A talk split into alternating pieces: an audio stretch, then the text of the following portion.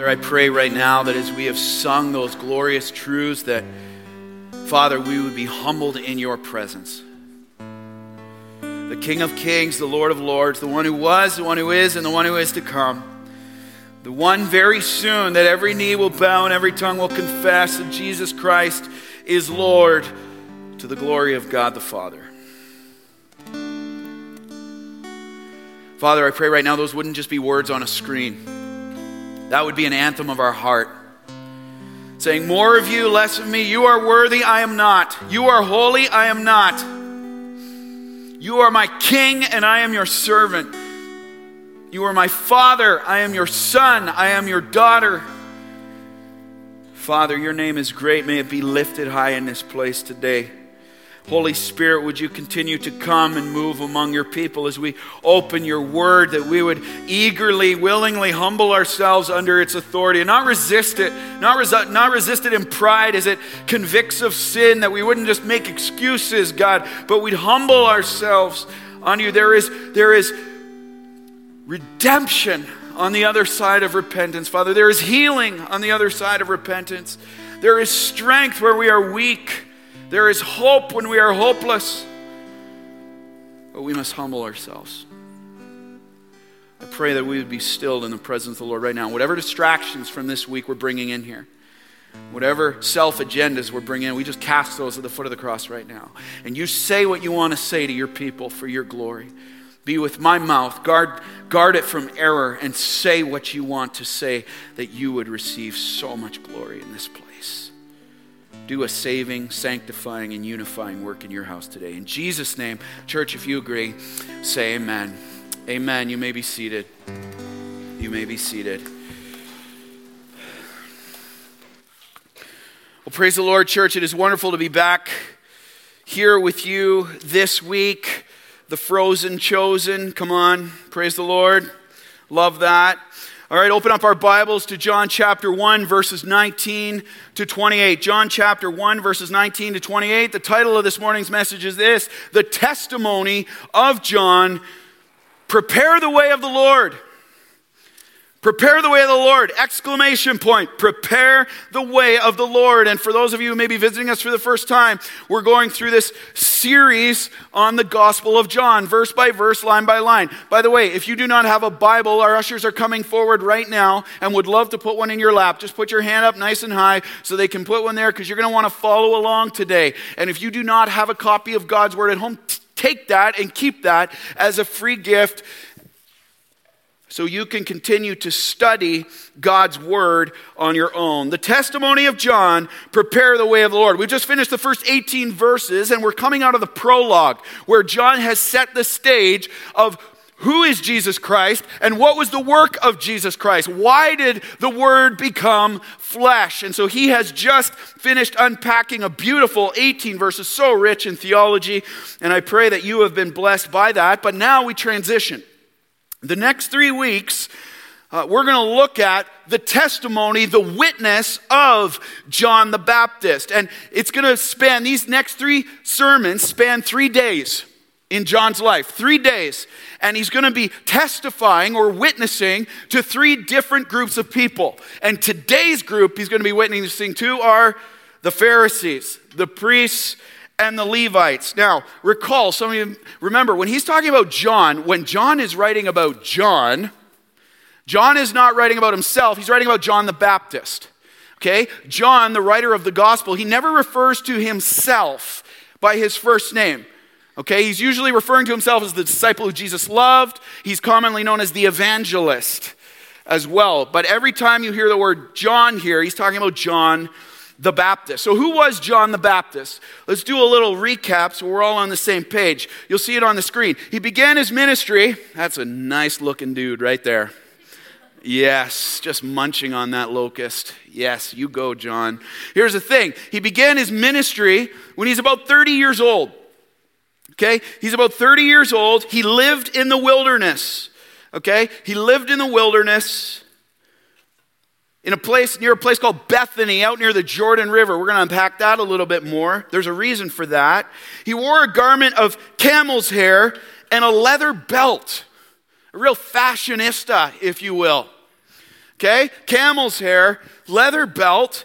Here's this, this gets me every time. He ate locusts and wild honey. Matthew 3 4 talks about this. He's eating grasshoppers and honey. He's the son of the priest Zechariah and Zechariah's wife Elizabeth. We'll unpack that in a little bit. Here's a great one. He was the cousin of Jesus Christ. Talk about claim to fame, huh? Huh? He was the cousin of Jesus Christ. And if that wasn't enough, look at this. He baptized Jesus. He baptized Jesus. And he was known as the forerunner of Jesus who proclaimed the need for repentance from sin and announced the coming of the Messiah. So he's the cousin of Jesus who baptized Jesus, and he's now the forerunner of Jesus who proclaimed the need for repentance from sin and announced the coming of the Messiah. If I could sum up John's ministry, it would be this God sent John into the world to tell us or to witness about who Jesus Christ was, and that we need to make a lifelong decision concerning him. The same decision that the people back then in John's time he was declaring the word of the Lord to is the same decision that you and I need to come to and we are faced with today. It's the same call that we have today. If I could sum up his ministry from a biblical text, it would be this. Luke 1 17b says this Why did he come? To make ready for the Lord a people prepared. Awesome. Awesome. To make ready for the Lord, to meet the Lord, to be face to face with the Lord, a people prepared. You say, why is this so important that the Holy Spirit would inspire John to write full sections of text about this ministry? Because here's why, loved ones it's the same ministry that you and I, as followers of Jesus Christ, have been entrusted with today to make ready for the Lord a people prepared. Why? Because here's the reality Jesus is coming soon. Do you believe that, loved ones? Jesus is coming. Say, you say, I don't believe it. Okay, just turn to Revelation chapter 22, verse 20, and Jesus himself tells us, only he adds this onto the front of it. He says, Surely I am coming soon. It's not a matter of maybe if I feel like it. He says, Surely, as in, that's a promise. You can consider it done. I am coming soon. And did you ever, you ever, this hit me again this week. It never fails to rock me out. It's like this. We are now, here we are, October 28th, 2018. We are now the closest in human history we've ever been to the return of Jesus Christ. What does that do for you right there? We are now the closest we've ever been in human history, loved ones, to the return of Jesus Christ, to the return of our King. Do you think about that? Does that impact how you shepherd your family? Does that impact how you pour into your marriage? Does that impact how you witness to your coworkers? It needs to, loved ones. It needs to. We're called to that. Because here's the truth, but here's the truth. Yes, this is right and this is true, but here's the reality. Most of the people in this world are completely unprepared to meet Jesus.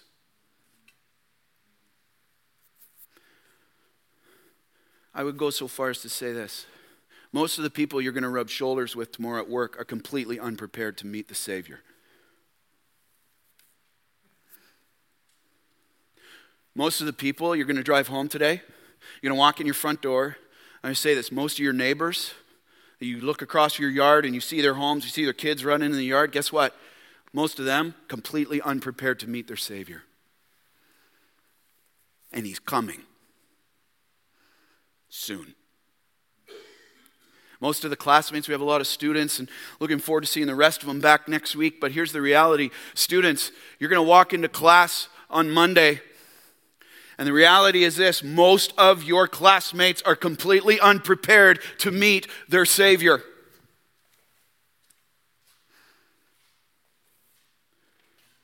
What does that do, knowing that?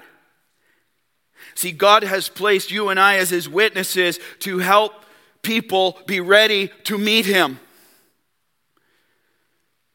So that begs the question what does it mean to be a faithful witness of Jesus Christ? If Acts 1 8 says, Jesus says, and the Holy Spirit will come upon you, you will receive power to be my witnesses in Jerusalem, Judea, Samaria, to the ends of the earth.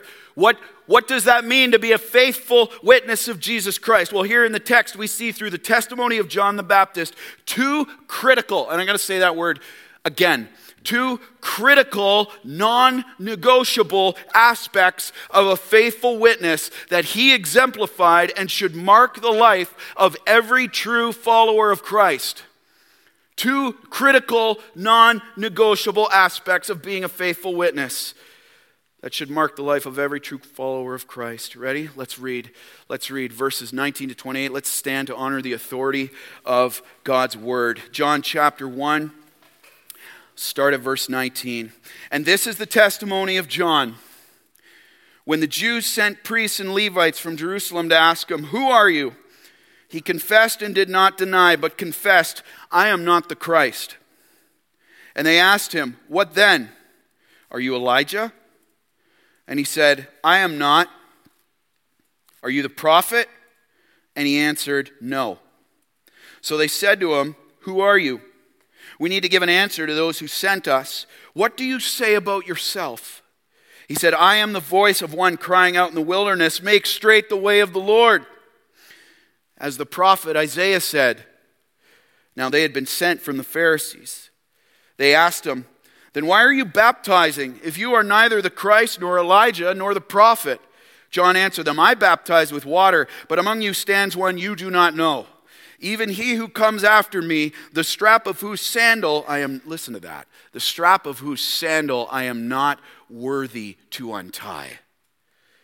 These things took place in Bethany across the Jordan where John was baptizing. And all God's people said, Amen. You may be seated. Well, the first thing we see here was that John's witness, John's testimony, was one of radical urgency. Radical urgency. And his statement is this prepare the way of the Lord. Prepare the way of the Lord. The key statement for this that sums up this section is this Jesus is coming soon. Key question right here Am I preparing for him? Jesus is coming soon. Am I preparing for him? Look at verses 19 to 24. And this is the testimony of John when the Jews sent priests and Levites from Jerusalem to ask him, Who are you? He confessed and did not deny, but confessed, I'm not the Christ. And they asked him, What then? Are you Elijah? He said, I'm not. Are you the prophet? He answered, No. So they said to him, Who are you? We need to give an answer to those who sent us. What do you say about yourself? He said, I am the voice.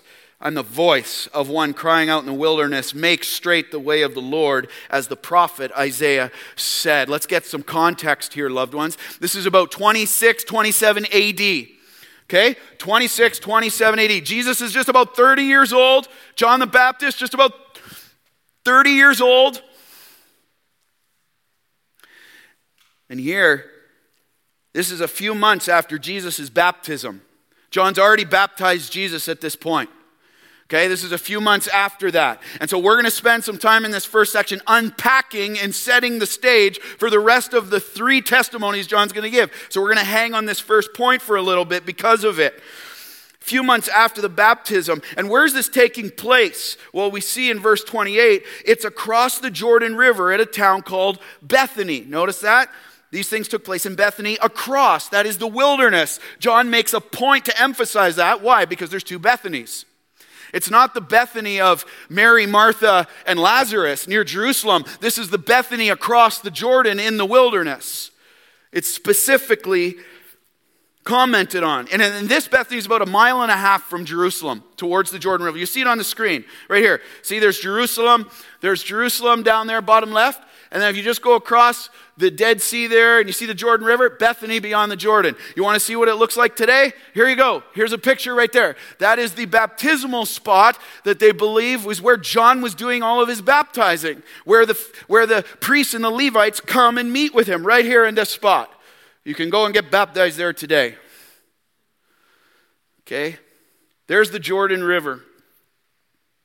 That's where all this is going on. Now, in verse 19, he says here, look at this. And this is the testimony of John when the Jews sent priests and Levites from Jerusalem. Who are the Jews? Who's he referring to there? These are the religious leaders, the religious leaders of Jerusalem, the Pharisees, okay, the Sadducees from Jerusalem. And what they do here is they send a delegation of priests and Levites. These were like the, the um, Pharisaical understudies, if you will. They're like the Pharisees' assistants, the priests and Levites. They performed the duties that the Pharisees oversaw. And so they send this little delegation out there to Bethany to find out who John is and what message he was preaching that was drawing so many Jewish people to themselves. One thing you have to understand is the Pharisees cared very much about their reputation.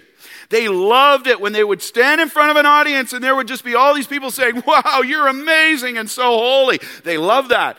And now all of a sudden you've got this bug eating, camel clothed, leather belt, long haired dude on the Jordan River and people are flocking to him. And they want to know why. This is a threat to them. So they send him out there. These were the keepers of the law. This guy was like violating everything they thought the law was supposed to be. And they ask him five questions in this text. They ask him five questions, and the first four are all in regards to his identity. Look at the back half of 19. They came to, out from Jerusalem to ask him, and they said this Who are you? Who are you? In today's terms, it'd be like this Hey, bug haired dude, who do you think you are? This isn't a, hey, can you please tell me who you are? This isn't kind. This is degrading. They're coming out here with attitude. Who do you think you are? He confessed and did not deny, but confessed. He says, I am not the Christ. So obviously, we don't have the question here, but obviously they said, Are you the Christ? He says, No, I'm not the Christ. Now, the term Christ there in the Greek means this Savior. It's the same as the Hebrew word for Messiah. Okay, so are you the Messiah? The one that's promised from the Old Testament, Isaiah 9, 6, and 7? He says, His name will be wonderful, counselor, mighty God, everlasting Father, Prince of Peace. Of his dominion, his kingdom, there will be no end. Is this, is, are you him? He says, I'm not the Christ. So he says, Fine. Let's go to verse 21. And then they asked him, Okay, what then? Are you Elijah? Are you Elijah? And he also tells him he's not. Now, why would they ask about Elijah? What's the significance about Elijah? All right. Well, Elijah was one of Israel's greatest prophets of the Old Testament. 874 BC to 853 BC was Elijah's reign here as prophet of Israel. But here's the reason they're asking. You know, Elijah didn't die. You know that? He never hit the grave on earth, ever. He went up to heaven in horses and chariots. You can read about that phenomenal, phenomenal narrative. 2 Kings chapter 2 talks about that. He never died. He went up in horses and chariots and fire. And so here's the thing because of the Old Testament prophecy, and because of the fact that Elijah never died, the Jews, the Jewish leaders, expected him to return just before the coming of the Messiah because Elijah would prepare them to receive the Messiah. Look at Malachi 4 5. You'll see it on the screen. One of the last um, Old Testament prophecies before the 400 years between the Old and New Testament when God went silent. Says this Behold, God says through Malachi, I will send you Elijah, the prophet. See, this is why they're asking, Are you Elijah? Is he sending you? I will send you Elijah the prophet before the great and awesome day of the Lord comes. That means before the Lord returns. See, here's the thing though. He's not talking about a literal Elijah in this moment. God sent John as one who was like Elijah. He was a type of Elijah. He had the same ministry. His whole ministry was repent, the kingdom of God is near. Repent, make ready the way of the Lord. Same as Elijah. He had the same image of Elijah. Did you know? If you look at the comparisons, I wanted a whole graph this week. I was saying to my wife, Natalie, I'm like, there's so much richness here, but I don't want to overwhelm you. But here's the reality like, he is described as having a leather belt and camel cloak. So here's John, leather belt and camel cloak. He had the same spirit and power. Luke 1:17 says he'll come in the spirit and power of Elijah. He had the same personality as Elijah, this kind of gruff, bold yet humble demeanor. So they're thinking he's good chance he's Elijah. But John, in his humility, says, No, no. And so he goes on. He said, I'm not. And then they ask him the third time. He goes, Are you the prophet? And he answered, No. What are they talking about there? Who's the prophet? This comes from Deuteronomy chapter 18, verses 15 to 18, where God spoke to the people of Israel in the desert about a great prophet whom God would send to raise up in the end times and function as the voice of God as God gave him words to speak. He said he would be like Moses. Now, we can read back now and realize he's talking about Jesus Christ right there. See, Jesus is throughout. You can't unhitch Jesus from the Old Testament. Amen? You can't do that and stay faithful to Scripture. And so here he is, he's prophesying that he's going to raise up a great prophet, ultimately pointing to Jesus. And they're asking John, Are you that guy? Is it the end times? He says, No. And after not getting anywhere, they start to get frustrated, these priests and Levites. And they realize that they couldn't go back to the Pharisees without an answer. They finally ask John who he says he is and what he believes his ministry to be. He says, Okay, enough for us guessing. Who do you say you are? Go verse 23. He said, I am the voice of one crying out in the wilderness, make straight the way of the Lord, as the prophet Isaiah said. Now, he says, I'm the voice. What does that mean? Greek word there means loud cry. John wasn't like this, hey, prepare the way of the Lord. He's like, prepare the way of the Lord. There's authority behind this. We need to be attentive to this. He says, Make straight the way of the Lord, as the prophet Isaiah said. Where's that coming from? Isaiah 40, verse 3. Here it is again, another Old Testament connection. The voice cries, In the wilderness, prepare the way of the Lord, make straight in the desert a highway for our God. Now, the term there, make straight, that John uses here in the Greek means this prepare immediately without delay or deviation. Prepare immediately without delay or deviation, make a straight and level path. You know what he's talking about? Urgency. He's like, guys, don't wait.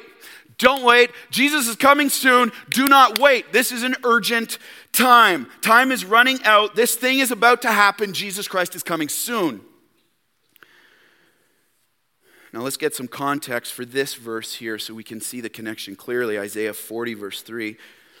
The Jews were exiled over a course of uh, about three exiles altogether, but around 600 BC from Jerusalem. Because of their sin, they were enslaved to sin. They were turning away from the Lord, and the Lord constantly sent prophets like Jeremiah and Isaiah to say, Turn from your sin, repent from your sin, repent from your sin, or I will destroy and discipline you. And so, sure enough, 600 BC comes. They didn't listen. They didn't listen. He exiles them out to Babylon. King Nebuchadnezzar comes, sacks Jerusalem. And the Jews are exiled and they're enslaved to the Babylonians because of their sin.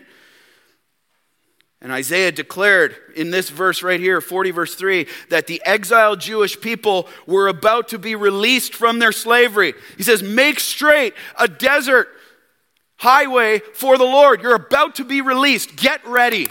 Get ready. Your deliverance from slavery is coming and you will come back to Jerusalem. Now, just so you can get your mind around this, here's a map between Jerusalem and Babylon. Okay, just follow the green section there. There's Judah in the bottom left corner there. Follow the red arrow all the way around. This is where they were exiled to, right? Near the Persian Gulf there, to Babylon. Okay, so they've been living there for 70 years. And now Isaiah comes on the scene. He says, Make straight a highway from Babylon back to Jerusalem because your king is coming to deliver you. Get ready. Get your preparations ready. Call your kids together. Get your family, pack the house. Let's go. Don't delay. But now, John's using this not as a physical release, not as a physical, geographical deliverance, but a spiritual one. God was coming to deliver the Israelites out there, but now Jesus Christ was coming to deliver us from our sin. And he says, Make straight the highway. God is coming to free his people from slavery and their sin. And we must make sure we're removing the obstacles and make straight the way through repentance. I love this. You'll see this on the screen. I love how commentator Tremper Longman III he puts this. He says this When an ancient dignitary was about to visit a province of his realm, the message would go out to prepare the way, get this, by removing all obstacles from the road. The king is coming. Remove the obstacles, make it level, get the potholes graded, make sure the road is ready. Make it as smooth as possible. The road that the Messiah would travel was the road into the hearts and lives of people. No longer a geographical return, no longer a geographical deliverance, now a spiritual one. Only repentance could prepare the way for that journey.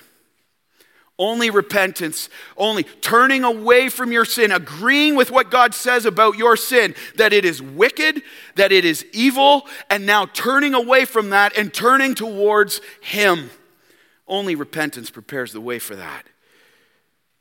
So, if I could sum up what John says here in these verses, say this The Messiah is coming. Prepare yourselves prepare yourselves. Now is the time to repent. Now is the time to turn away from your sin and turn to the Lord as your Savior. Now. Don't delay. Make the path to your heart straight. Remove the obstacles. Here's the truth repentance always prepares the road for God's redemption. Write that down. That is so significant. Repentance always prepares the road for God's redemption. Then, in Isaiah, delivering from exile, and now in the deliverance from slavery of our sin, repentance always prepares the road for redemption. Question Loved ones, Jesus Christ, the Messiah, is coming soon.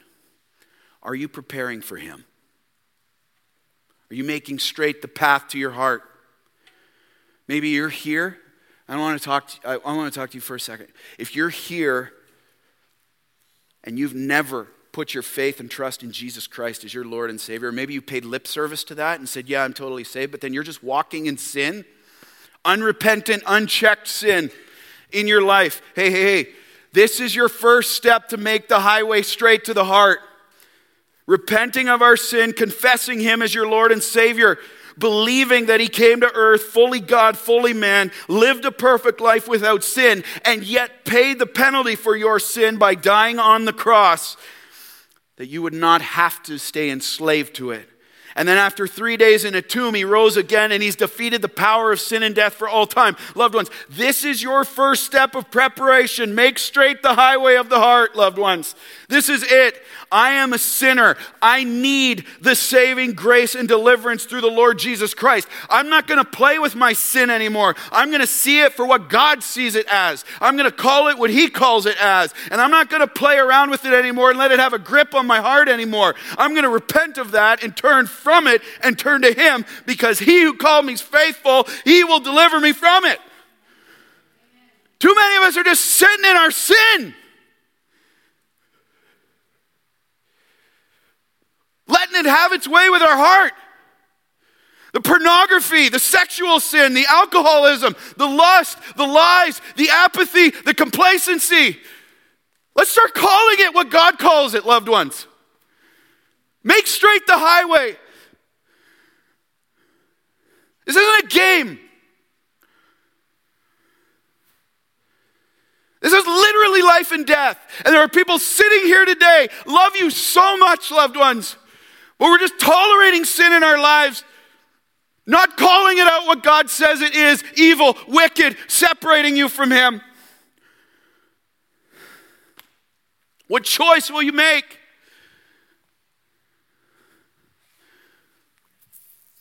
Love you so much, church.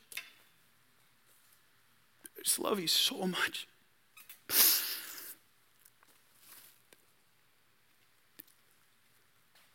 Call it what it is. Hebrews 3. Hebrews 3:15 As it is said today, today, October 28th, 2018. Today, loved ones, if you hear his voice, Harvest Ottawa, do not harden your heart. Prepare the way of the Lord. Don't harden your heart against him again. Right now, right now, loved ones, seriously, right now you have a choice to make. We can either choose to bow before our king right now, or when he comes back, we won't have that choice anymore. And it will be too late. That's the reality. Today, when you hear his voice, and believers, if you're here and you're like, yes, I've surrendered my life to Jesus Christ. Hey, loved ones, reminder the time is short. The time is short. Are you witnessing with radical urgency? Does it break your heart of the thought that someone who lived by you for the last 10 years could go to hell literally today? Are we witnessing with radical urgency in our classes, in our families? Are you preparing the way of the Lord? If not, let me just ask this what is hindering you from doing that? What obstacles, what roadblocks of sin are in the road? Maybe it's this the ongoing, unrepentant sin of pornography in your life. It has to go. And you can't do it on your own. It's time to get before the Lord and say, God, he who is in me is greater than he who is in this world. And I'm going to be tempted with this again, but by the power of Jesus Christ, I'm not going to sit there and dabble in it anymore. Help. Or maybe it's the sin of alcoholism or the sin of workaholism. Are you a workaholic? Just no time, no rest, just about you and you and you and establishing your own stuff. But this the fear of man, the fear of failure. Is that a roadblock in your heart? You know what the root of that is? Pride. I got to look good. What if I fail? I can't, I can't do that. That's pride. Say, Lord, give me a fear of you, not a fear of man. Fear of God eats a fear of man for breakfast every day. Every day. I say, Lord, give me a fear of you, not a fear of man. See, the truth is this if we're honest. Most of us are concerned more with our reputations than with repentance. I'll say it again. Most of us are more concerned with our reputations than repentance. Looking good, keeping the image, saying the right things, going through the motions, yet no genuine repentance in our lives. And so we package ourselves like we're all good. Or we don't witness because we don't want to we don't want to offend people and we want to stay in people's good books. Hey, this struck me this morning as I was reviewing the message. Did you know there is only one book that it matters that your name is in? Did you know that? There's only one book that matters that your name is in, and it's not your neighbor. It's not their good books. It's in the book of life through Jesus Christ your name and theirs. That's all that matters. That's all that matters. And as we hang on to sin and we don't repent, it numbs our urgency and our, and our radical pursuit of witnessing the good news of the gospel. We're hanging on to sin, it's numbing our heart, it's hardening it to it. Don't hang on to it. Watch, watch, watch. You repent of that sin and watch what happens. We're not called to save loved ones. We can't save anyone, but we are called to witness and make ready for the Lord a people prepared. John's witness was one of radical urgency prepare the way of the Lord. But his heart, notice this, notice this. His heart behind his witness was one of radical humility. Radical humility. Only Christ is worthy of honor. Last point for the day. Put it on the screen, guys. Key question is this a humble witness is a faithful witness. Am I walking in humility? Am I walking in humility? Look at John 1 25 to 27. And they asked him, Then why are you baptizing? If you are neither the Christ, nor Elijah, nor the prophet, John answered them, I baptize with water, but among you stands one you do not know even he who comes after me, the strap of whose sandal I am not worthy to untie. You see, after interrogating John on his identity, the priests and the Levites, they now interrogate him on his authority. Okay, no longer from identity, now they're going for the authority. Specifically, by whose authority are you baptizing? Whose authority are you baptizing? Okay, just so we're all on the same page here. What the Bible's referring to here is baptism, Greek word, baptizo, what it means to dip, submerge, immerse. You see that all throughout the New Testament. Okay, from Jesus' great commission to now again here with John the Baptist in preparing for that to dip, submerge, or immerse in water, the public step that John was calling people to take as they came and they heard the message of repentance. This was the public step he's calling them to take, which was the outward sign of cleansing that reflected the inward repentance of or turning from sin. So, baptism that John was calling them to, he'd have them in the Jordan River. He would submerge them and bring them up as a symbol of the cleansing that was going on internally in their preparation for the Messiah to come and salvation in Christ. Now, to clear up anything this, this is not the same baptism as you see today. Okay? What we see now is believer's baptism. What John is doing here is called a baptism of repentance. We'll get to that later as we go through it. Baptism of repentance. This is the preparation for Christ. Okay? Baptism of repentance is for preparation, saying, I need to get my heart right because the Messiah is coming, and I want my repentance to be shown publicly as a cleansing of what's going to happen when I meet him. My heart is preparing for this. What we see today, though, is believer's baptism. It's not preparation for Christ, it's identification with Christ. Okay? Identifying with Christ after we have received salvation. Now we see a public step of faith in declaring, I am a child of God. These guys were declaring, I want to be prepared to meet the Savior. Now, here's why they're interrogating him on his authority because only religious leaders given a public office by God could administer the rite of baptism. So they're like, hey, you're baptizing. Only religious leaders are supposed to be baptized. Who gave you authority to do that? Now, notice what they say. Who are you? If you're not baptizing, if you're neither Christ nor Elijah nor the prophet, here's what they're saying here. Basically, they get to the point by saying, Who do you think you are, John? taking a religious leadership role? Who do you think you are? Man, does the, ever, does the devil ever pound us with that, doesn't he? Who do you think you are? To try to think you could beat sin? Really? Really?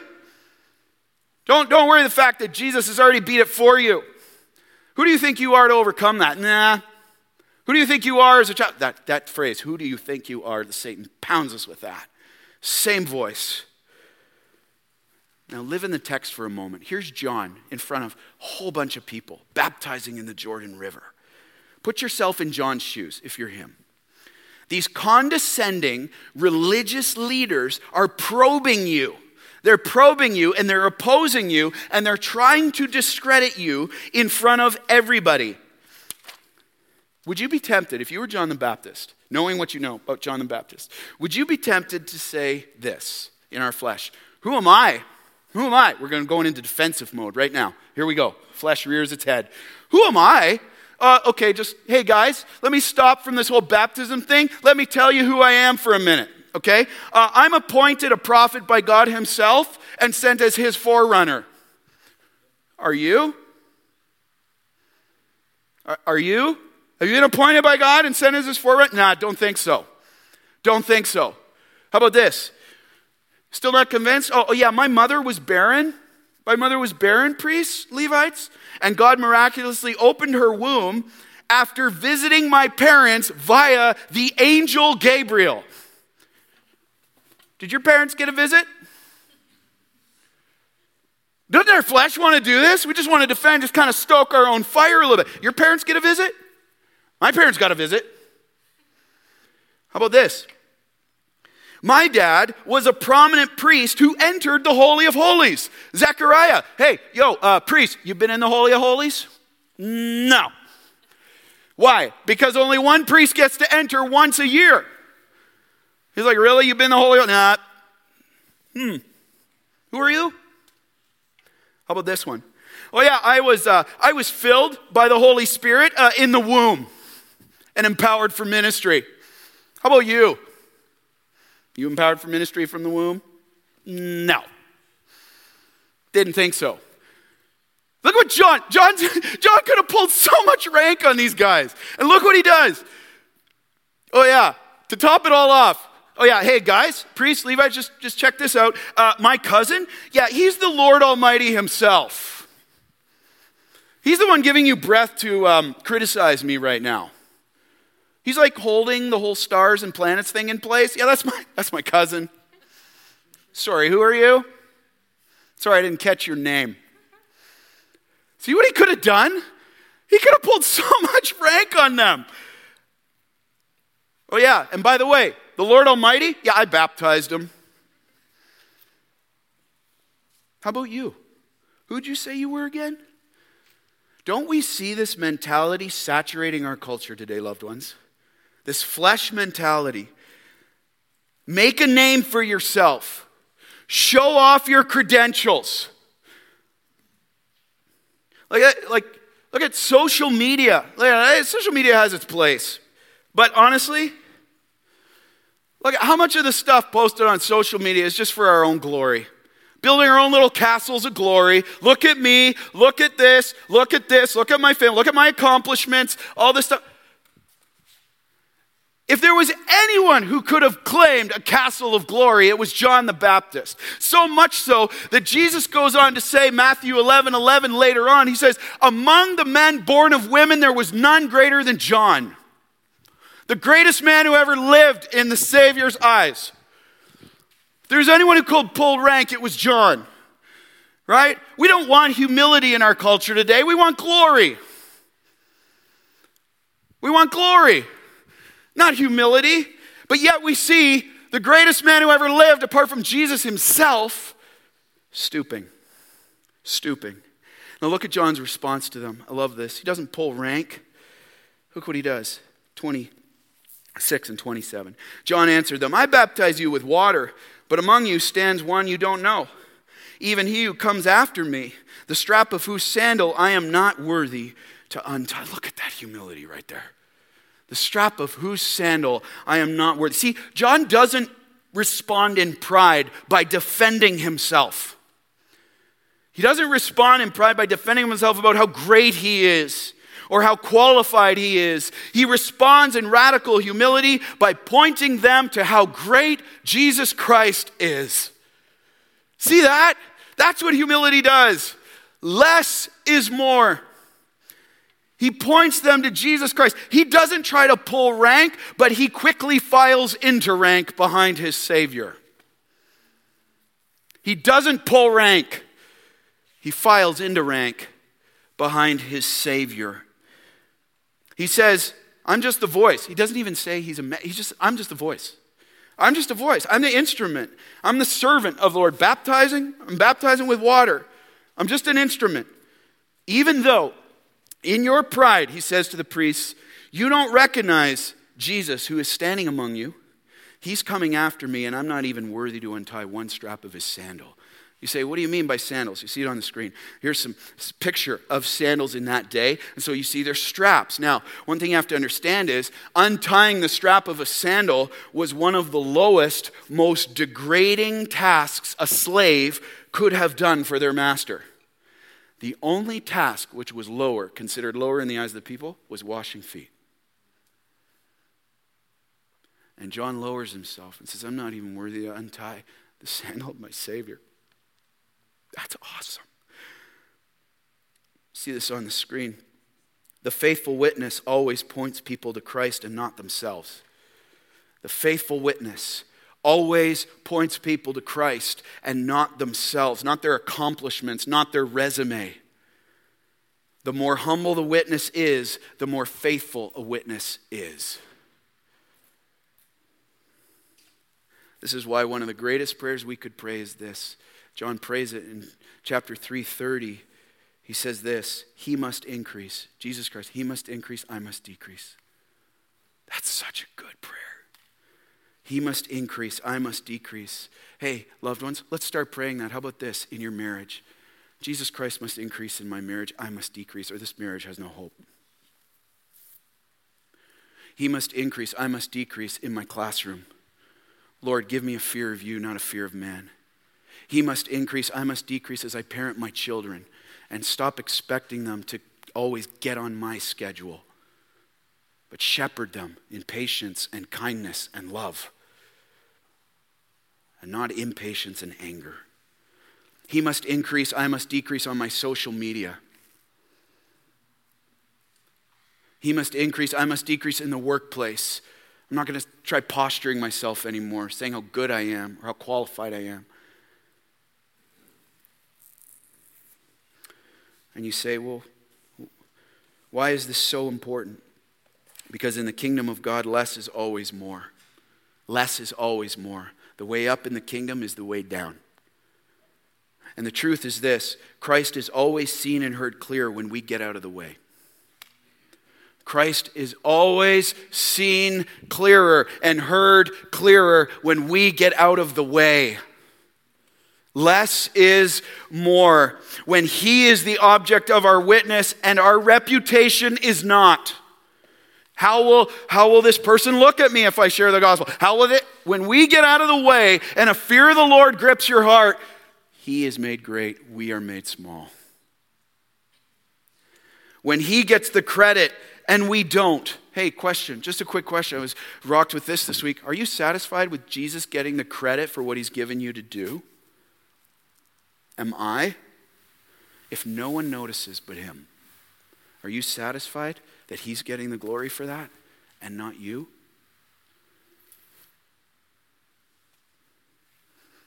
How about this, loved ones? When he increases and we gladly decrease, not, okay, God will do that. Gladly, you must increase, I must decrease. When we long for his glory and not our own. Loved ones, here's the truth. Love you so much, church. Here's, here's the truth the world doesn't need more of you or me, it needs more of Him desperately. Doesn't need more Pastor Ray. Doesn't need more of you. It needs more of Him through you. Are you walking in humility? Last question for the day. Saying, God before me, you before me. Two things I want you to ask yourself as we leave here. Two questions. Ready? Where do you need to repent of your pride? Let's just get real. Where do you need to repent of your pride?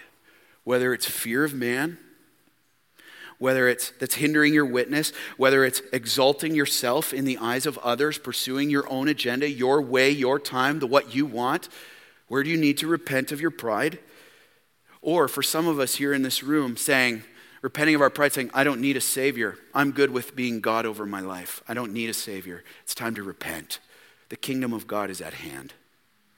It's time to repent. Prepare the way of the Lord.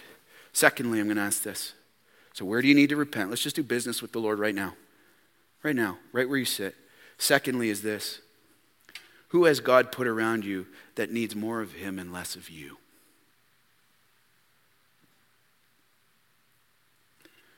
Who has God put around you that needs more of Him and less of you? Maybe this your spouse. How many men? Hey, we got to own this. Guys, we're called to be the spiritual leader of our homes. If we need to repent of something, let's get that on the agenda ASAP before our wife. Where, who else needs more of the Lord and less of you? Maybe your children your classmates, your neighbors, your brothers and sisters in Christ? What about your coworkers? See, God has called you to be his humble witness to them with radical urgency and radical humility. And the question is this will you go? Will you go? Some may say this it's too hard. I can't do it. I'm scared. I can't humble myself that way. Here, here's the truth. Here's the truth right here. Ready for some gospel truth to saturate your heart? Here it is. If you are in Jesus Christ, 2 Timothy 1 7 says, God did not give you a spirit of fear. He gave you a spirit of power and love and self control. And love compels us to go in radical urgency, in radical humility, to share the greatest news of all time for those who are lost and unprepared.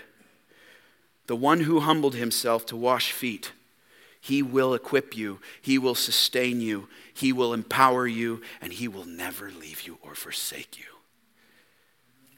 And He will always work for His glory. Will you go? Let's pray.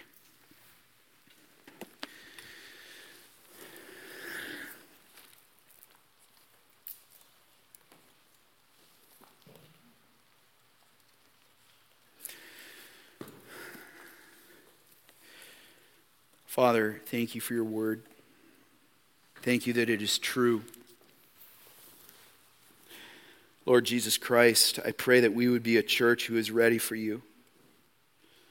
Every heart longing for our King, longing for more of you and less of us in our marriages, in our families, in this church, in our agendas, in our way of wanting to do things, in our neighborhoods. God, more of you, less of us. You must increase, we must decrease.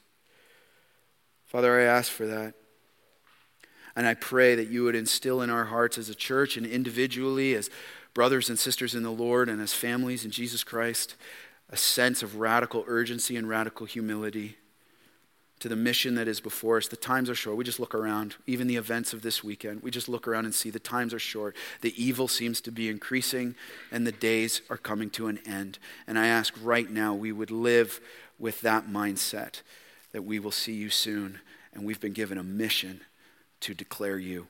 May it be so, Lord. May us be faithful. In Jesus' name, amen.